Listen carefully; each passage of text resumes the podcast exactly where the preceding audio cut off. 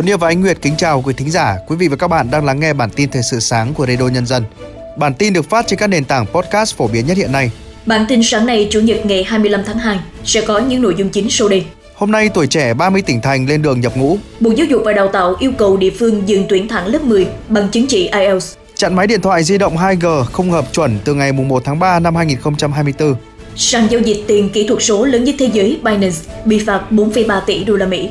Sau đây là nội dung chi tiết. Từ ngày hôm nay hai mươi lăm tháng hai đến hết ngày hai mươi bảy tháng hai, thanh niên các tỉnh thành cả nước sẽ lên đường thực hiện nghĩa vụ quân sự năm hai nghìn không trăm hai mươi tư. Trong ngày đầu tiên, tức là hôm nay hai mươi lăm tháng hai, ba mươi tỉnh thành phố sẽ tổ chức lễ giao nhận quân gồm Cao Bằng, Bắc Kạn, Lạng Sơn, Bắc Giang, Bắc Ninh, Thái Nguyên thuộc quân khu một, Quảng Ninh, Hải Phòng, Thái Bình, Nam Định, Hà Nam, Ninh Bình, Hải Dương, Hưng Yên, Hòa Bình thuộc quân khu ba, Đà Nẵng, Quảng Nam, Quảng Ngãi, Bình Định, Phú Yên, Khánh Hòa, Ninh Thuận, Kon Tum, Gia Lai, Đắk Lắk, Đắk Nông thuộc quân khu năm và bốn tỉnh Tuyên Quang, Yên Bái, Phú Thọ, Vĩnh Phúc thuộc quân khu hai. Bộ Lao động Thương binh và Xã hội dự báo nhu cầu tuyển dụng của các doanh nghiệp trong năm hai nghìn không trăm mười bốn là hơn một triệu lao động, sẽ tập trung vào ba lĩnh vực chính gồm dịch vụ năm mươi sáu phần trăm, công nghiệp xây dựng ba mươi bảy phần trăm, nông lâm thủy sản bảy phần trăm. Trong đó, Hà Nội, Hải Phòng, Bắc Ninh và các tỉnh Đông Nam Bộ chiếm đến tám mươi phần trăm. Số lao động qua đào tạo cần tuyển lên đến hai mươi phần trăm, tăng mười phần trăm so với mọi năm. Bộ Giáo dục và Đào tạo vừa có công văn đề nghị các tỉnh thành dừng tuyển thẳng, cộng điểm ưu tiên thí sinh có giải học sinh giỏi, chứng chỉ ai eo tét và tương đương vào lớp mười công lập. Cụ thể, Bộ này cho biết một số địa phương đã đưa nội dung không đúng quy định vào kế hoạch tuyển sinh lớp mười công lập. Cụ thể là tuyển thẳng, cộng điểm cho thí sinh đạt giải học sinh giỏi cấp tỉnh có chứng chỉ ngoại ngữ. Công văn của Bộ Giáo dục và Đào tạo nêu rõ, với các tỉnh đã phê duyệt kế hoạch và phương thức tuyển sinh lớp mười trung học phổ thông chưa đúng quy định về tuyển thẳng, chế độ ưu tiên thì phải điều chỉnh và thông báo công khai. Liên quan đến thông tin cảnh sát Anh phát hiện và giải cứu bảy người nhập cư trong xe tải tại cảng Exeter, New Haven, Anh, ngày mười sáu tháng hai vừa qua, Đại sứ quán Việt Nam tại Vương quốc Anh và Bắc Ireland cho biết vụ việc đang trong quá trình điều tra và xác minh.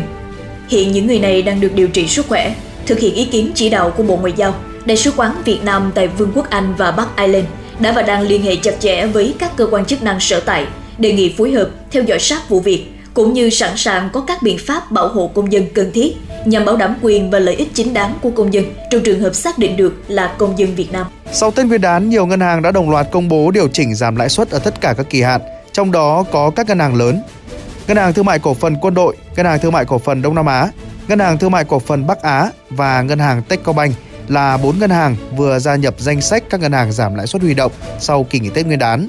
Mức điều chỉnh giảm lãi suất trung bình của các ngân hàng này từ không phẩy một đến không phẩy năm điểm phần trăm. Trước đó, còn nhiều ngân hàng khác cũng đã tiếp tục giảm lãi suất huy động trong tháng hai năm hai nghìn không trăm hai mươi tư như Vietcombank, bê i đê vê, Sacombank.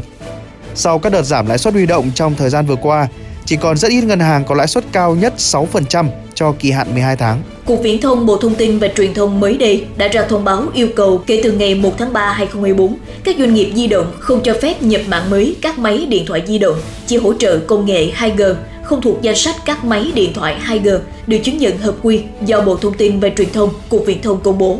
Đây được coi là động thái mới nhất thực hiện hóa các chủ trương định hướng dừng công nghệ di động hai G, phổ cập điện thoại thông minh để thúc đẩy kinh tế số, xã hội số đã được ban hành trong thời gian qua. Cơ quan Cảnh sát điều tra Bộ Công an đã hoàn tất kết luận điều tra bổ sung, giữ nguyên đề nghị truy tố ông Trần Quý Thanh, sinh năm một nghìn chín trăm năm mươi ba, và hai con gái là Trần Uyên Phương, sinh năm một nghìn chín trăm tám mươi mốt, và Trần Ngọc Bích, sinh năm một nghìn chín trăm tám mươi tư, về tội lạm dụng tín nhiệm chiếm đoạt tài sản. Bản kết luận điều tra lần đầu ban hành tháng mười một năm hai nghìn không trăm hai mươi ba, nhưng sau đó Viện Kiểm sát trả hồ sơ yêu cầu điều tra bổ sung. Tại kết luận này, cơ quan điều tra cho rằng số tiền bị chiếm đoạt trong vụ án là hơn một nghìn tỷ đồng, thay vì hơn bảy trăm tỷ đồng như kết luận lần đầu. Theo Trung tâm Dự báo Khí tượng Thủy văn Quốc gia, từ nay đến cuối tháng hai, liên tục có sóng lạnh bổ sung, duy trì độ ẩm cao trên khu vực Đông Bắc Bộ và Bắc Trung Bộ. Cùng với đó, thời tiết ấm nóng những ngày trước nhưng vẫn có sương mù, lại thêm mưa nhỏ nên tình trạng ẩm ướt tăng. Do vậy, mưa nhỏ, mưa phùn còn kéo dài, có khả năng duy trì hết tháng. Hiện lượng mưa mù sẽ khiến tầm nhìn ngang giảm thấp, ảnh hưởng đến giao thông đường không và đường thủy. Tình trạng ẩm thấp cũng gây trơn trượt trên đường, đặc biệt khu vực miền núi. Chuyển sang những tin tức quốc tế. Đại hội đồng Liên Hợp Quốc đã nhóm họp phiên đặc biệt để thảo luận về tình hình xung đột Nga-Ukraine trong bối cảnh xung đột này bước sang năm thứ ba. cuộc họp có sự tham dự của đại diện một trăm chín mươi ba thành viên Liên Hợp Quốc. Chủ tịch Đại hội đồng Liên Hợp Quốc đã bày tỏ quan ngại trước những thiệt hại và sự tàn phá ở Ukraine sau hai năm xung đột, đồng thời cảnh báo cuộc xung đột đang làm xói mòn nền tảng và các nguyên tắc cơ bản của Hiến chương Liên Hợp Quốc, phá vỡ thế cân bằng mong manh của các mối quan hệ quốc tế, đúng vào thời điểm tinh thần đoàn kết, sự thống nhất và hợp tác có ý nghĩa rất quan trọng trong quá trình giải quyết các vấn đề đa phương.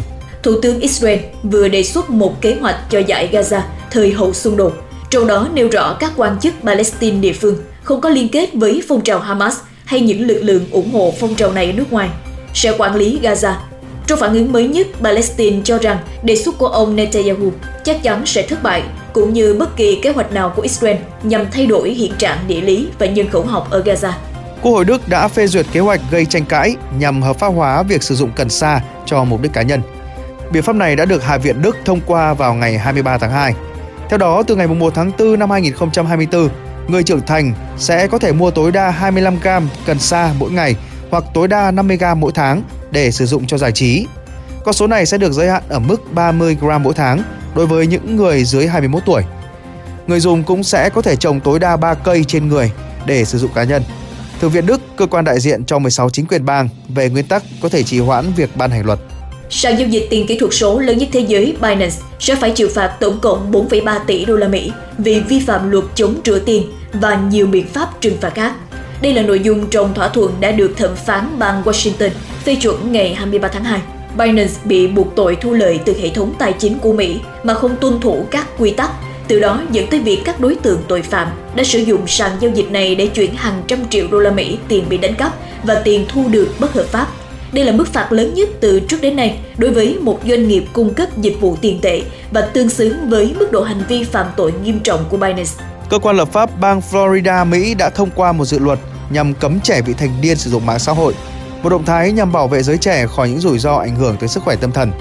Cụ thể, dự luật yêu cầu các công ty truyền thông xã hội đóng bất kỳ tài khoản nào mà họ cho rằng được trẻ vị thành niên sử dụng và hủy tài khoản theo yêu cầu của trẻ vị thành niên hoặc cha mẹ. Đây được coi là một trong những lệnh cấm nghiêm ngặt nhất tại Mỹ đối với việc sử dụng mạng xã hội của trẻ vị thành niên. Theo một cuộc khảo sát của Quỹ Dư luận Xã hội, đại đa số người dân Liên bang Nga tiếp tục đánh giá tích cực Tổng thống Vladimir Putin trên vai trò nhà lãnh đạo đất nước. Theo kết quả khảo sát, có tới tám mươi hai phần trăm số người được hỏi bày tỏ ủng hộ các hoạt động của Tổng thống Putin.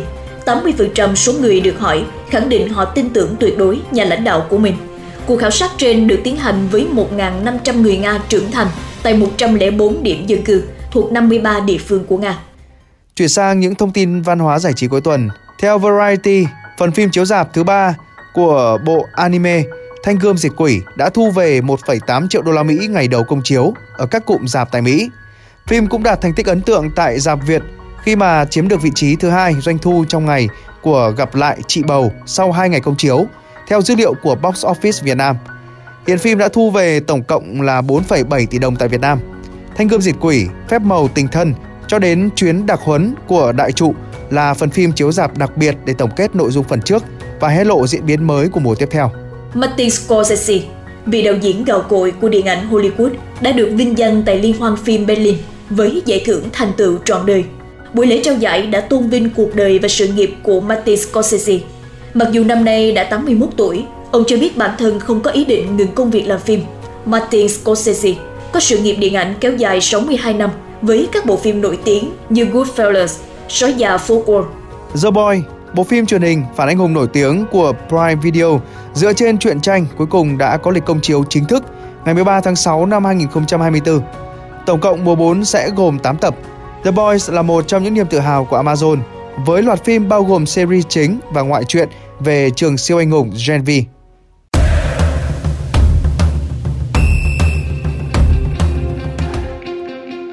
Mời quý thính giả cùng chúng tôi điểm qua những thông tin thể thao đáng chú ý qua phần trình bày của biên tập viên Tuấn Hiệp.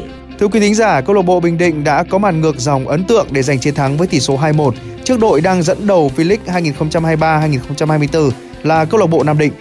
Trong trận đấu diễn ra vào tối ngày hai mươi tư tháng hai, trước khi bước vào trận đấu thuộc vòng mười V-League, câu lạc bộ Nam Định đang có phong độ tốt được đánh giá cao hơn. Phía ngược lại, câu lạc bộ Bình Định có lợi thế sân nhà cũng đã nhập cuộc đầy tự tin trước khi gặp đối thủ đáng gờm. Cả hai đội đã cống hiến cho khán giả một trận đấu hấp dẫn. Theo Mirror, huấn luyện viên Erik ten Hag sẽ gặp các ông chủ của Man United để đàm phán về tương lai tại Old Trafford vào cuối mùa giải. Thực tế, ông chỉ còn chưa đầy mười tám tháng trong hợp đồng hiện tại với Manchester United và các cuộc thảo luận gia hạn hợp đồng vẫn chưa diễn ra.